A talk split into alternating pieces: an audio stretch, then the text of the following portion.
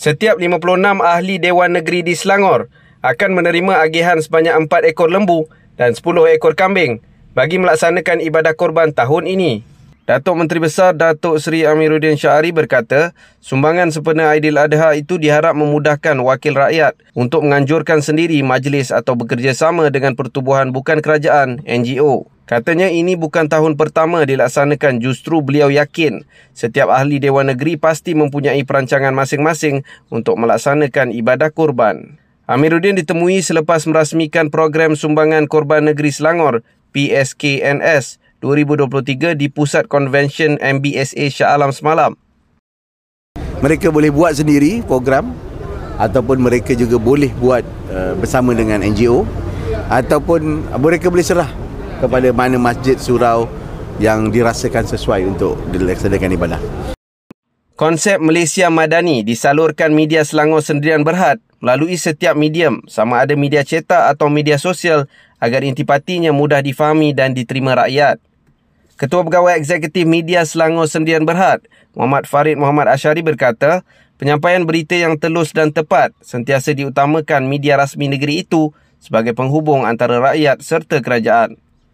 Beliau menjelaskan konsep Malaysia Madani yang diperkenalkan Perdana Menteri Datuk Seri Anwar Ibrahim menekankan kebenaran, kebebasan dan tidak takut mengkritik untuk menyampaikan maklumat yang benar.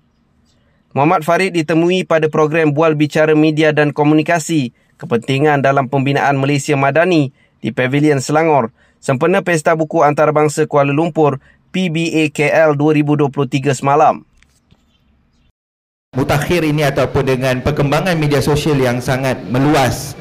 Uh, sudah tentu kita tidak boleh lari daripada elemen-elemen pembinaan persepsi dan juga berita-berita yang yang menyebabkan uh, akan ada wujud persepsi negatif dan sebagainya. Tetapi media Selangor uh, saya suka tekankan bahawa peranan media adalah med- menyampaikan maklumat uh, menjawab uh, dakwah-dakwi ataupun uh, membetulkan persepsi jika atau ada atau ada dakwaan-dakwaan yang salah. Tetapi yang paling penting adalah uh, menjadi bebas ataupun uh, free from any fear of favor dan ini merupakan antara intipati uh, ucapan yang amat berhormat Perdana Menteri ketika Hari Wartawan Nasional ataupun Hawana baru-baru ini di mana uh, Datuk Seri Anwar sebut media dalam uh, konsep kerajaan Malaysia Madani haruslah bebas dan ambil peranan kritik kerajaan. Ahli Dewan Negeri Adun Subang Jaya, Michelle Eng Mezi berjaya menghasilkan karya My Story Beneath Calm Waters bertujuan mengumpul dana perjalanan pilihan raya negeri PRN tidak lama lagi. Michelle berkata, hasil jualan buku yang mengupas cabaran dan suka duka sepanjang beliau bergelar wakil rakyat itu akan disalur ke dalam akaun DAP USJ 6. Beliau berkata demikian pada majlis pelancaran buku tersebut di Pusat Beli Belah Sunway Pyramid semalam. Turut hadir veteran DAP Lim Kit Siang, Menteri Pengangkutan Anthony Lok dan bekas ahli Parlimen Damansara Tony Pua. Kira-kira 100 pengunjung memeriahkan majlis berkenaan Selain lebih 200 naskah terjual dengan kebanyakan pengunjung membelinya secara pukal. Uh, barangkali bila kami nampak uh, sesebuah keputusan diumumkan, kami hanya nampak keputusan itu. Kesusahan di belakangnya mungkin kami tak tahu ataupun tak uh, diberi perhatian.